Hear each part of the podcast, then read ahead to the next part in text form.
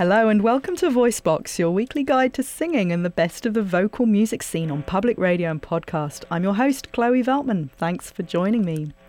Tonight, we're going primal. We're talking about screaming.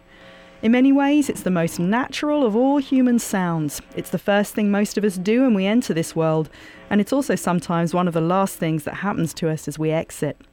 So it's no surprise that screaming, though aggressive on the eardrums, plays an integral role in certain kinds of music like punk and heavy metal. Long, loud, piercing cries and yelps even crop up in parts of our vocal music culture where we wouldn't necessarily expect to find them, like in grand opera or Finnish choral singing, for instance. Oh,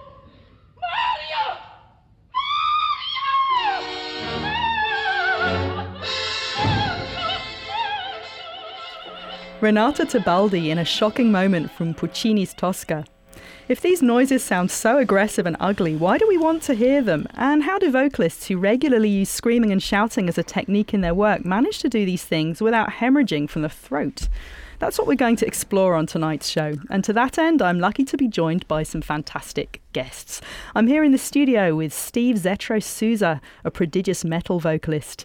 Steve was the lead singer for the wildly popular thrash metal bands Legacy, later known as Testament, and Exodus. And today, Steve is one of the two frontmen, along with Chuck Billy, of the band Dublin Death Patrol, and also sings with the thrash metal bands Tenet and Hatriot. Hi, Steve. Thanks for being here. Hi, Chloe. How are you? Very well, thank you. Glad to have you in the studio with Good me. Good to be here. And I'm also in the studio with Sarah Schneider, a frequent guest on VoiceBox. Sarah is a voice speech pathologist based at the University of California, San Francisco's Voice and Swallowing Center, and she's evaluated and helped to rehabilitate several screamers over the years. She's a member of the American Speech Language Hearing Association. A warm welcome back to VoiceBox, Sarah. Thanks, Chloe. I'm glad to be here. We're also connecting by phone with Melissa Cross, a renowned vocal coach based in New York who specializes in working with singers who use their voices in extreme ways. Teaching rock stars how to scream effectively and safely has earned Melissa the moniker the Queen of Scream.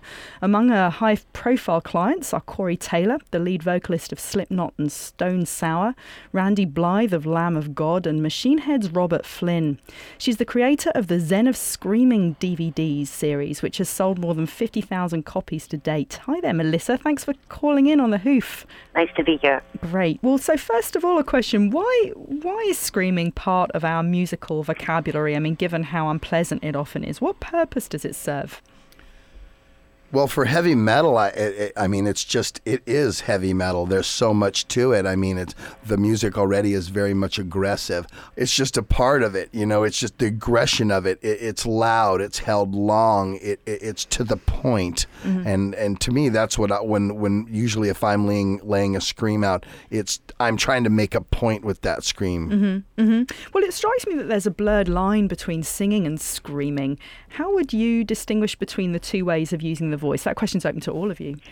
Melissa? Well, I, I think that um, for uh, uh, not until the at the earliest, maybe the er, late '80s, um, screaming usually had, in the musical sense, had an, an, a pitch Mm-hmm. that accompanied it.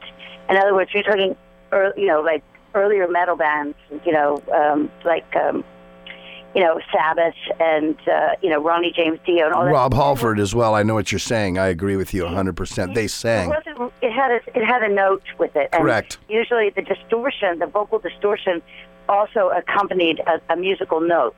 And somewhere, as you know, speed metal came in and thrash started to become popular. I think that underground movement was, you know, kids that just needed it harder, faster, louder.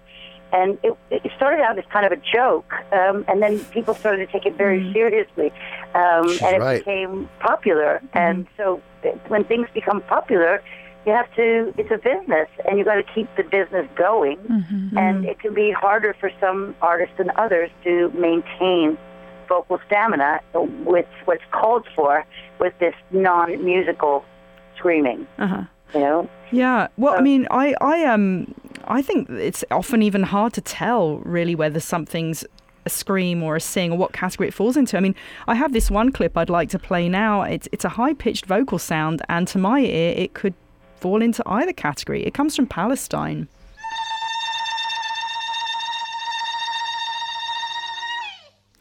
What did you make of that? What's going on with the voice there and that ululation? And do you call it singing or screaming?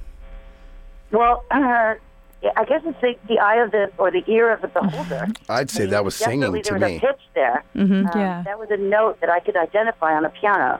So that's Yeah. a pitch. It Oh. has cycles per second. But when you're talking screaming without the pitch, the vibration is not regular. It's chaos. It's called chaos, by the way. Mm-hmm. And um, it's like a. It sounds more like white noise or, or patterned pink noise, like you know a pressure toilet. You know, like, like you know, it, that, there's no note to it. You cannot identify a pitch because there isn't one because there's no identifiable cycles per second on an ongoing basis that you can define as Uh-huh. a Well- note A or A flat or B flat. So I could hear a pitch in that last thing. Very interesting sound, though. Yeah, no, it's a really Mm-hmm. amazing ululation. Steve, maybe you could, could you demo for us maybe like what what Melissa was talking about just now uh, without like a, a scream that has no pitch in that way? Well, um, I, um, I think, like she said, most screams don't have a Mm-hmm. pitch. They just come from.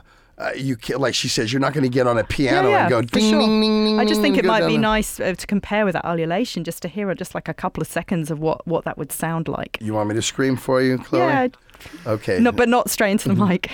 Okay. Seth, Seth says.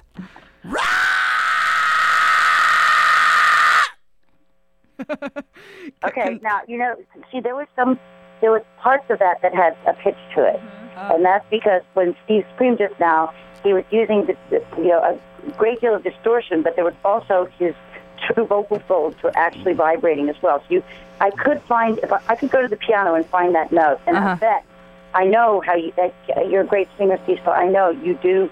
You know, have melodic stuff. When your Yes. scream is very melodic. It's always in pitch, and it's. uh it goes in and out of that, you know, and that's that's actually a desired thing. Mm-hmm. It's a um, it's a, a different mechanism though. When you have like the pitch, um, the true cords vibrating, and then you close the upper pharynx even more, like up in the false cord area, and make distortion. I mean, that stuff has been going on since. Uh, um, Louis Armstrong and Jimmy Durante and um, you know Dio Zeppelin, you know Guns N' Roses. I mean that was going on for the longest time, Yeah. and no one took a look at it. You know, no one said, "Well, what's going on there?" No one really tried to figure it out. Um, and I think it's really interesting that now that we have this like sort of uh, there's no, you can't find a note in that. Yeah. Right. It sounds like um, someone's dying.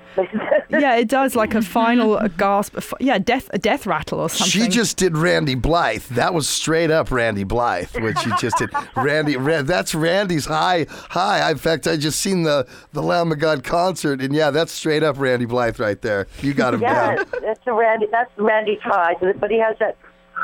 He, do, he does that so well. Exactly, exactly. All right. Well, wow, it's frightening hearing. So now I know where he learned that at. Melissa taught him. course. Okay. I had to. All right. So, question for you, Sarah. So, from a physiological perspective and very broadly, can you summarize what's happening in the body to produce these kinds of noises? I mean, I know it's different for every kind of scream, it's going to be slightly different, but maybe you could just give us a summary at this point and we'll get into the details later. I think so. If we're talking about sort of a pitchless scream versus something that has more pitch in it, when there is is less identifiable pitch or no identifiable pitch, the vocal folds are vibrating aperiodically with probably. Um, with minimal amounts of airflow. I don't know if it's ever been specifically measured that I'm aware of, but there are minimal amounts of airflow coming past the vocal folds, which is uh, which makes it vibrate aperiodically. And there's tension at the level of the vocal folds, probably to varying degrees depending on who's doing it.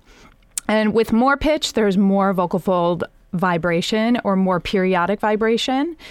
And noise can be created in the sound based on the aperiodic vibration or periodic vibration, and then the shaping of the tissues above the vocal fol- folds, like the false vocal folds, like Melissa referenced, or the um, the pharynx, the back of the tongue, the soft palate. We can shape our tongue, teeth, and lips to help us uh, modulate sound or make more noise.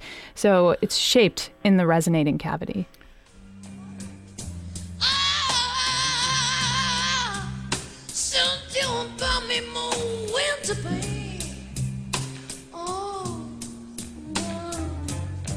Looking the ring. I felt it's got to be the ring.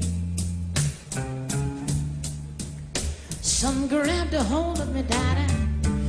Felt to me, honey, love, oh, like a bullet chain. You know what I mean? Because it is way too heavy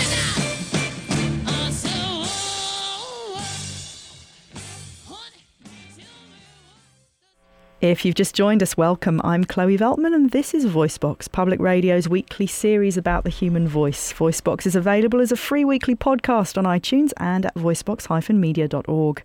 And to find out more about our series, including how to make a much needed donation to support our project, which is independently produced and non-profit, please visit voicebox-media.org. Donating to VoiceBox is a cinch through our online PayPal link.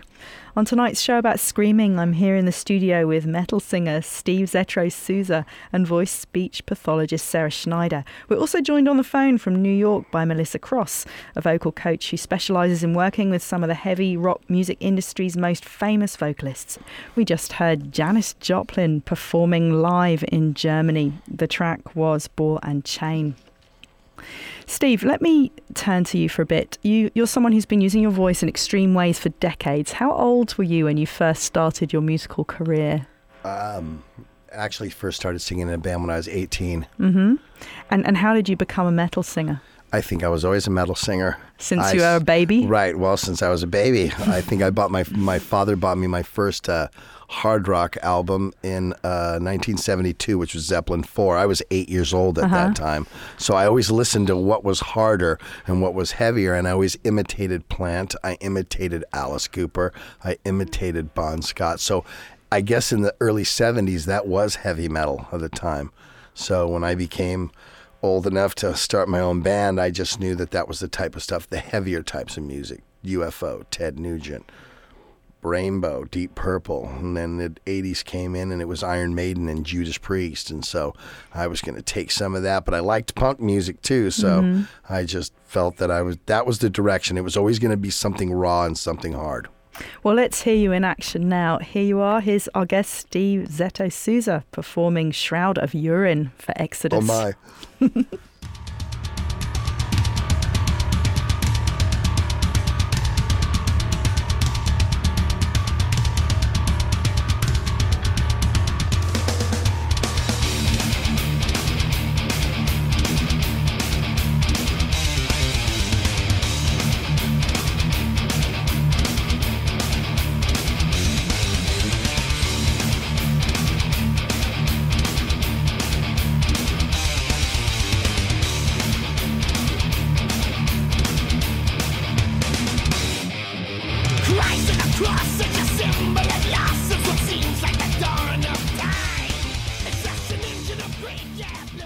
Tonight we're exploring screamers, and uh, we just heard one of tonight's esteemed guests, Steve Souza, performing Shroud of Urine as lead singer with the popular 80s thrash metal band Exodus.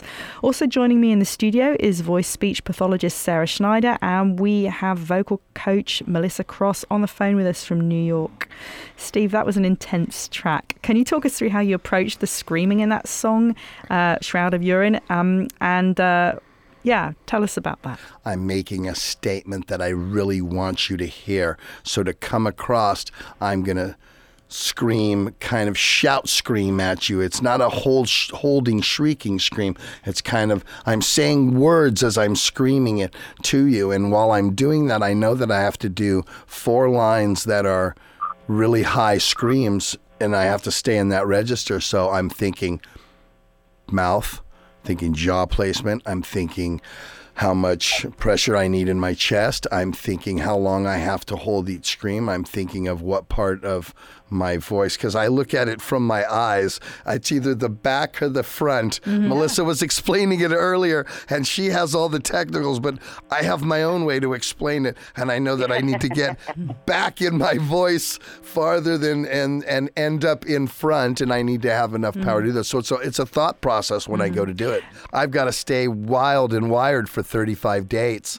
or 36 dates in a row. So you got to do that and she'll tell you sleeping, eating correct, exercising and keeping your head together is is going to make you um, successful on all those things. So, Melissa, I- I've got a question for you. There are obviously tons of different ways that the human voice can create loud noises. I thought perhaps um, you could talk us through some of the main types of scream that you work with your clients on perfecting.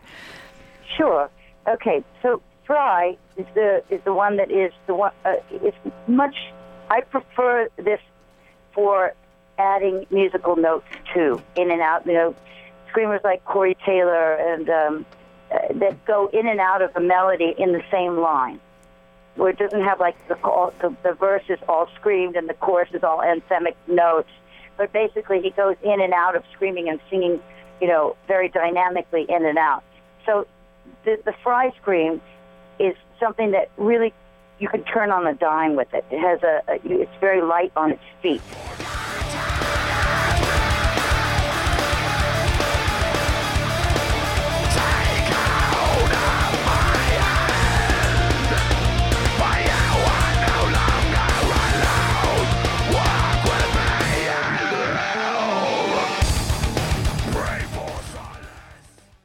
Okay, so what about death? Death scream.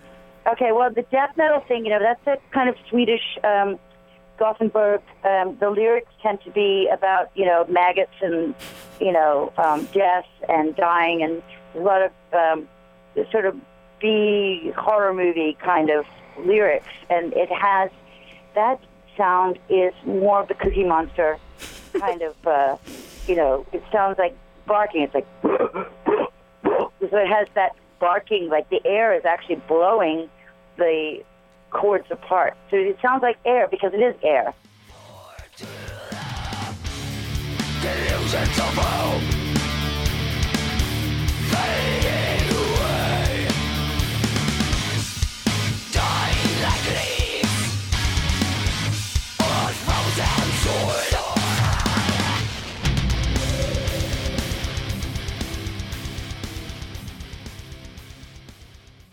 The false cord scream, that is what that uh, Steve does a lot of that. But it has a pitch to it, but it also has a massive amount of distortion Uh huh. to it as well.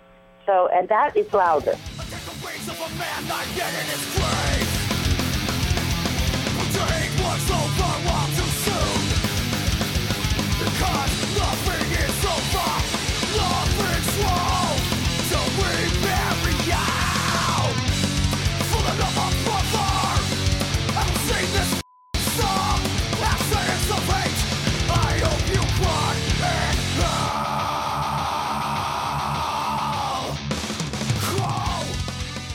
Thank you for explaining all of that. Steve, are there any limitations to the kind of screams that you feel comfortable with producing? I can't do the metalcore. I can't do that. The Cookie Monster thing. I cannot do that. And, uh-huh. and, and, and and if I try, because there was a couple of times, it's like a track on the new record where I do it for like two lines, and it just so doesn't sound natural coming from me. And people ask me all the time, "You got to do that more, man. You got to do that more." But I honestly I have to work to do that one than I do to do do the other ones that I do. So I try not to play in the backyards that I can't. Uh, Swing the bat too hard, you know. Yeah, probably probably keeps you healthy, Exactly. keeps you safe. So I'd love to hear from a few great screamers from the world of metal now, people that you would admire, Sure. Steve, that we talked about. I thought we could hear fr- first of all from a couple of old timers, Bon Scott from ACDC and Lemmy from Motorhead, and then we can listen to a couple of the newer guys, Brian Fair of Shadows Fall and Machine Head's Robert Flynn. So. Just can you tell us a little bit about what you what you like about these singers and what you hear in their voices, Steve? Lemmy, obviously, Lemmy is just the complete. Um, his voice, his talking voice, is basically his singing voice, and it's just so raw. And it sounds like the guy smokes like three packs. And I know I've toured with Motorhead a few times, so and he does smoke three packs of Yeah. cigarettes a day. But uh, but uh, Exactly. I, I love that tone that he has, and with Bon, I love the the the pinchy kind of you know screams that Bon did, and with Brian, I love the fact that he does. Cookie Monster, he does the high screams, but then he sings really well, and that's what I like about Rob too. Rob pulls off singing like "Rah, rah, rah, rah, rah, rah, rah, rah." He- and he'll come in and just start singing so pretty and so subtle, and I would be afraid to do that, honestly, you know. And You just did it, Stevie. Did. I was just trying to, I was just You did imitating them. You did Fry, Falk. You did all of them perfectly. Well, let's listen to those guys now.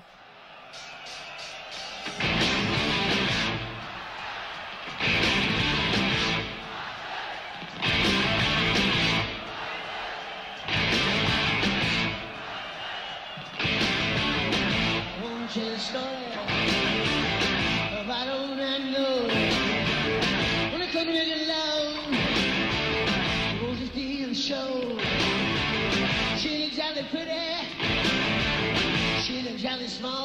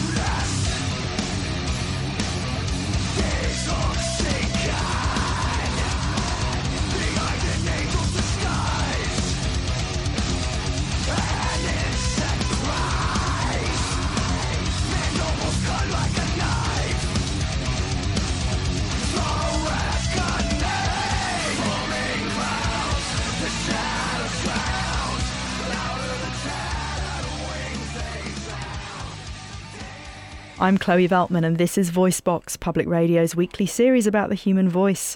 The tracks we just heard were sung respectively by metal artists Bon Scott of ACDC, Lemmy from Motorhead, Brian Fair of Shadows Fall, and Rob Flynn from Machine Head. For full playlist information, please visit voicebox-media.org. Rob Flynn is one of the vocalists whom you've worked with, Melissa. Um, you have an impressive roster of heavy duty singers on your books. How did you come to be known as the Queen of Scream among vocal coaches? Uh, the Queen of Scream. Um, I don't know who made that up. I didn't make it up. But how did you get there?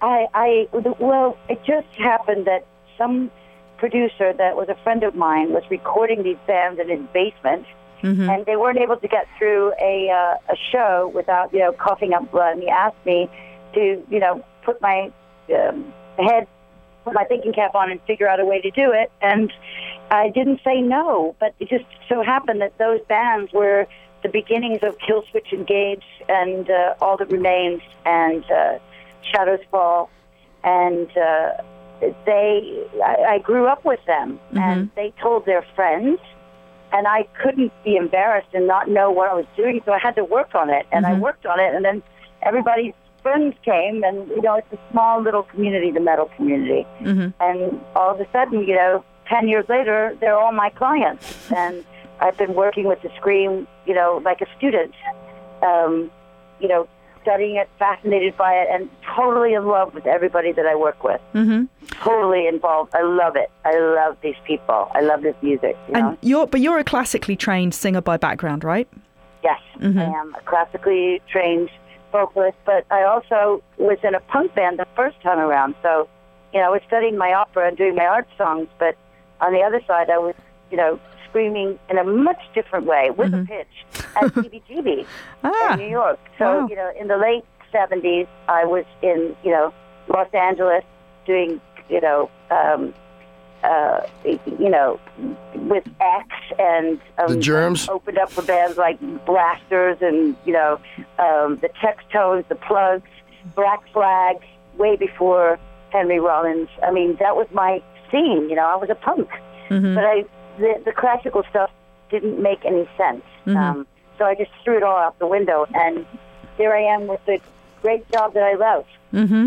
yeah, it, it does seem fantastic. Um, so, so I'm interested in hearing both from Sarah and, and from Melissa, both of you, what state the clients, the students, the clients, the patients, whatever you want to call them, are in when they when they typically arrive on your doorstep. I imagine that it's perhaps a little different for both of you. But Sarah, do you want to answer that question first? So often when um, patients what, when patients come to see us, they're sort of in crisis management mode, and it's sort of maybe they've lost their voice, or they're in the middle of re- in in the recording studio and they can't meet their vocal demand, or they're on tour and they're having trouble, uh, or they've just survived the tour and are like, I just barely got by by the skin of my teeth. And what about you, Melissa? Is that the similar state that the singers are arriving at your uh, studio with? I think that you know there's there's two there's two different well more than two, but the basic client is is the one that really wants to be involved in it and has no idea how to get started. And then there's the people that are already well known that have you know messed themselves up on tour or continue to mess themselves up on tour. So it you know they're really cutting it close, like just barely being able to finish um, a tour, and that can be really really bad. Because once you lose it, you're chasing your tail like the rest of the tour. Uh-huh. You never can get it back because you don't have the time to do any vocal rest, and it, it's just really bad to, to you know push the envelope to the point where you you're chasing you know damage and trying to you know compete with the swelling in your vocal folds, and you're not being. You just have to hit it harder and harder and harder to get the result, and you just make it worse and worse. It's a nightmare, an absolute nightmare. So, Melissa and Sarah, do you ever tell your clients to stop screaming? Is that ever a strategy? Absolutely not. That's not an option. Mm-hmm. So, It's what do you an do? For What- someone who's making to stop Making their money. stop that kind of music. Yeah. That's why they come to me because their teachers tell them that, okay. and that's not an option. If you're making, you know, you have a mortgage to pay, and Yeah. you, you know, have established a lifestyle based on what you do, and Mm-hmm. and all of a sudden you, you know, the option to stop what you do is not. Yeah, it's not know, on the cards. So, so then tell me, both of you, uh, talk me through a few of the things that you do to be able to get your patients and your students to be able to scream in a way that's not going to cause them to cough up blood. So when, when a patient first presents to our office, um, always we do an evaluation with one of our doctors and then one of our voice speech pathologists, and we take a look at the vocal folds to see exactly what's going on. Has there been a hemorrhage? Is there are there vocal fold lesions or irregularities? We sort of look at the state of the tissue and sort of see how things are looking, and then and then and also what is what the patient's complaining of. And then we go from there to sort of come up with a plan. If there is something like a bleed on the vocal folds um, the the person goes on vo- we put them on voice rest. We ask them if i mean we basically tell them if you have a show you're putting yourself at higher risk to to to perform like this. So we need to allow the blood to sort of reabsorb into the body. And the best way to do that and avoid further injury is going on voice rest. And then we work on sort of managing it from there. Should we, um, when do we start vocalizing? When can we resume performing? That sort of thing. So it can take a number of months, usually, the process. I think it depends. If there's a hemorrhage, it- usually the recommended voice rest is about a week, and then you come back in, we look at it, and then we sort of reevaluate based on the situation. Uh, if there's i- an impending tour, if there's something like that, or if the tour just ended, then we have time, you know, Yeah. to work and and rehab. If we're sort of wor- working under the gun, then maybe different some different decisions are made, and it's Okay. shorter period of time. What about you, Melissa? I, I think that uh, speech uh, speech behavior modification is absolutely essential. Mm-hmm. I think most of my clients actually blow their voices out in between the sets, talking over the uh-huh. music, getting drunk and going out to you know bars and saying, So true. That's You know, totally like- true. Look, a recognition from Steve over here. Mm-hmm. Because singing and speaking are two branches of the same tree. So if we don't address both patterns, mm-hmm. So yeah, Melissa. So then, then what what kinds of things are you doing with your students? Well, um, first of all, if there is, uh, if there's if I hear an injury, I send them to the doctor. Mm-hmm. I need to get a picture of what's going on because there's no way that I can really work when, on self-awareness if, if the awareness is of an injury. I'm going to make an exception to this because there are some singers um, that actually uh, their sound is predicated on their injury. Uh huh. And so, as long as they can order dinner and you know say "I love you," and they're not complaining, in in I, I had to let go of seeking the perfect vocal folds idea. Uh huh. Not opera, um, and so obviously an opera singer can't you know have these barnacles on their vocal folds. But there are some singers that their sound is. Um, and and what's unfortunate about having uh, that kind of a uh, a sound is that when you have an injury, it can be difficult to manage it Yeah. because it can, it's like when you get sick and you have this, you know, chronic injury, it it it, it gets problematic. So we have to teach them how to become aware of where they're at and what they can do and what they can't do. Uh huh. So I'm not saying everybody go out and blow out your vocal cords to get to scream because that's not it. There is a way that you can learn to scream without hurting yourself, and it involves understanding support. So it's uh basically exercises that you would do with any singer, or are there special things just for the metalheads? Know, um, the uh, the exercises that I do are for everybody. Mm-hmm. It's just basic good training. Um, and then when we get into the screaming thing, we talk about how you can make this screaming, these different screaming noises at a very low volume. Ah. And so, doing it in a really clinical way, at a low volume, they become aware of how much less they have to work to get that sound. Usually, it's a question of them working too hard to get the sound. Uh-huh. But I, I imagine that for for some metal singers, it must be really weird to have to suddenly scream super quietly. Um, how easy is it for them to accept that as a way to Well, improve? they don't actually end up doing it quietly because when you're on the stage, the adrenaline and the band, there's no way that you could do it as quietly as the discovery process uh, is involved. It's not, um, Uh, you know, the disco- it's, it's about self-awareness. Doing it mm-hmm. quietly, it's just understanding how little you have to do to make a certain sound, and then let the microphone do the work mm-hmm. and the proximity to the microphone do some of the work. But I'm not. I don't tell people to do it quietly. I just tell them not to think of it as loud. okay, there's a difference. Yes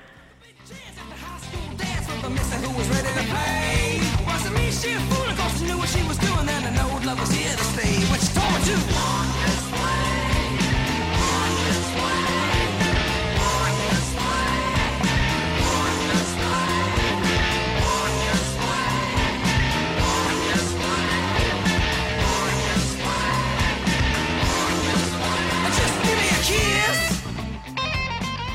On VoiceBox tonight, we're discussing the art of screaming as a musical technique. My guests in the studio are metal artist Steve Souza and voice speech pathologist Sarah Schneider. Vocal coach Melissa Cross is joining us on the phone from New York. I'm Chloe Veltman. If you aren't able to catch the show on air, don't worry, simply visit voicebox-media.org or iTunes to download our weekly podcasts for free.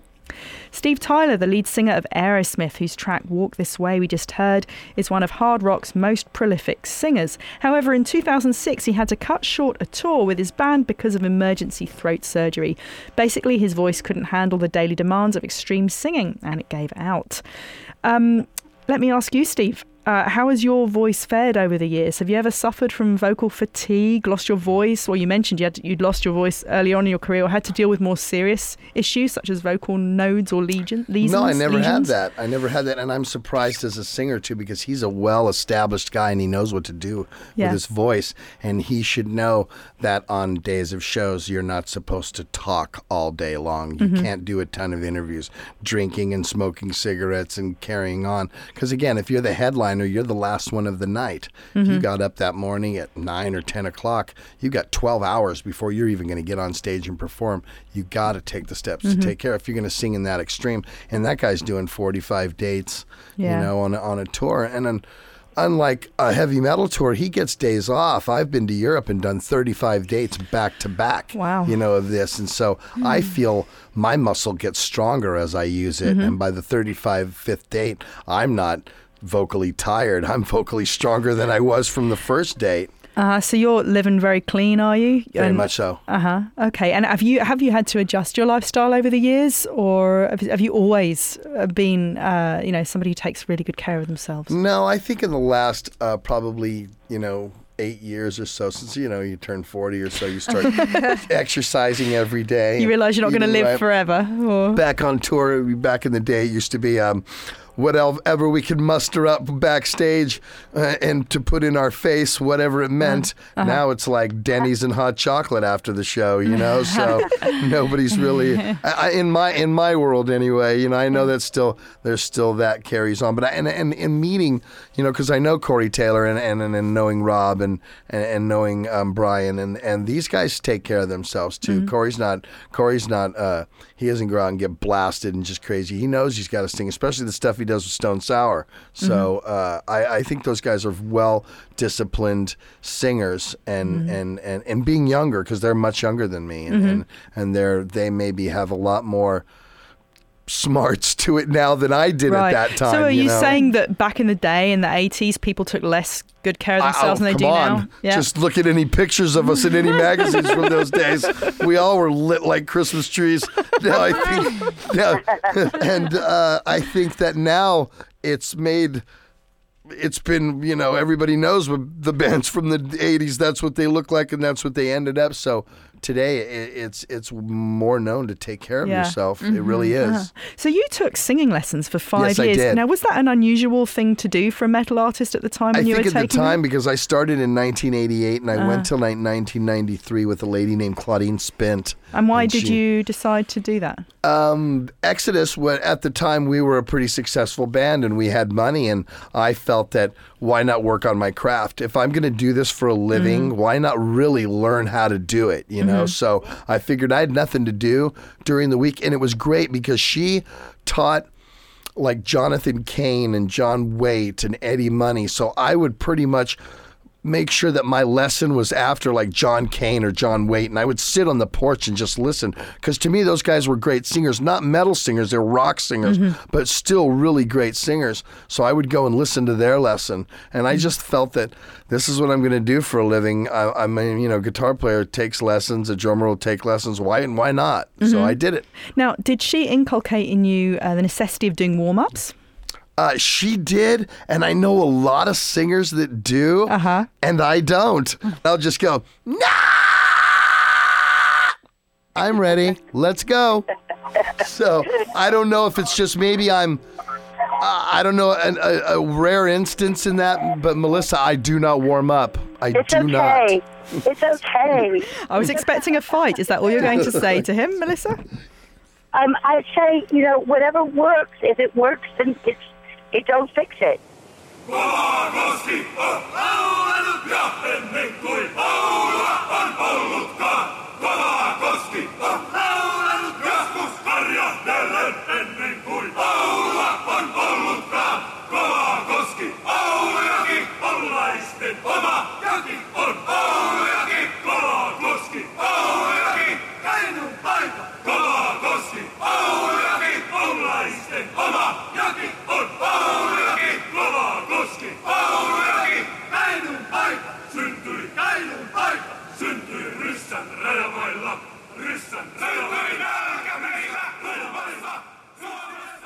This is Voicebox with me, Chloe Veltman, and that was the Mieskuoro Huutajat, which roughly translates as the Finnish Men's Shouting Choir.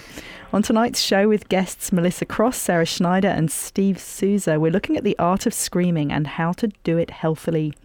The guys in the Finnish Men's Shouting Choir perform all of their songs in this aggressive manner. Um, I guess they're not singing exactly, there's a rhythm and a sort of cadence to what they're doing, however. And uh, as we've kind of been alluding to as the show has continued, the line between singing and and uh, and screaming and speaking, all these things are very blurred. Um, and I think that's particularly true in genres like metal and rap. I'd love to hear from my guests in the studio and on the phone more about the rationale for working with people on speech as well as singing when they have to scream for a living.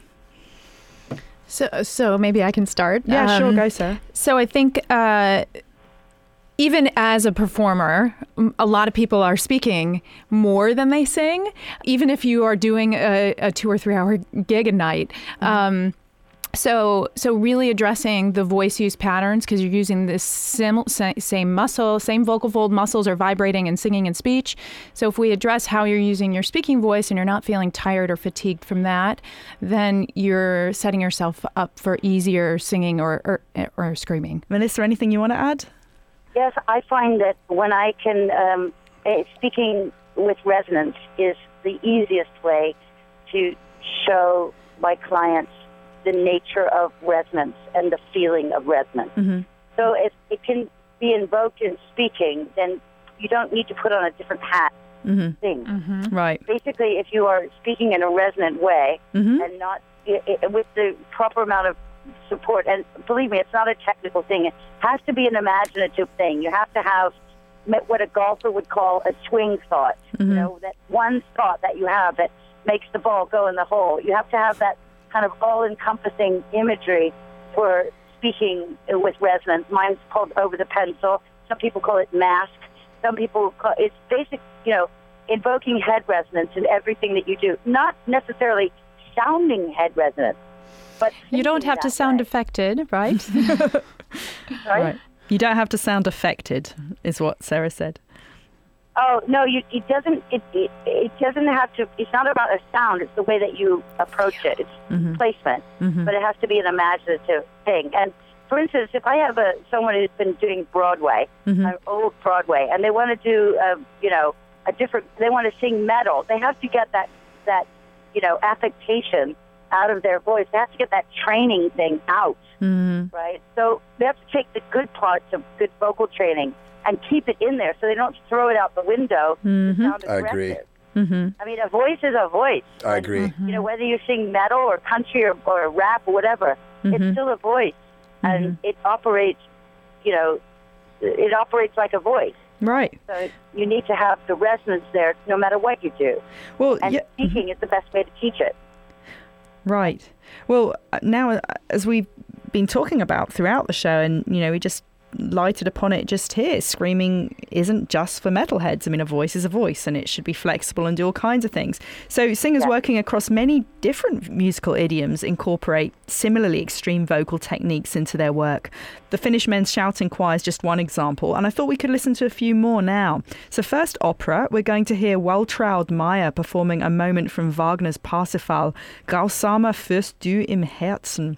And then we'll head to the world of 1960s experimental music and here, a, fraction of a performance by Ensemble Musique Vivante of Luciano Berio's work for chamber orchestra, chorus, actors, and tape.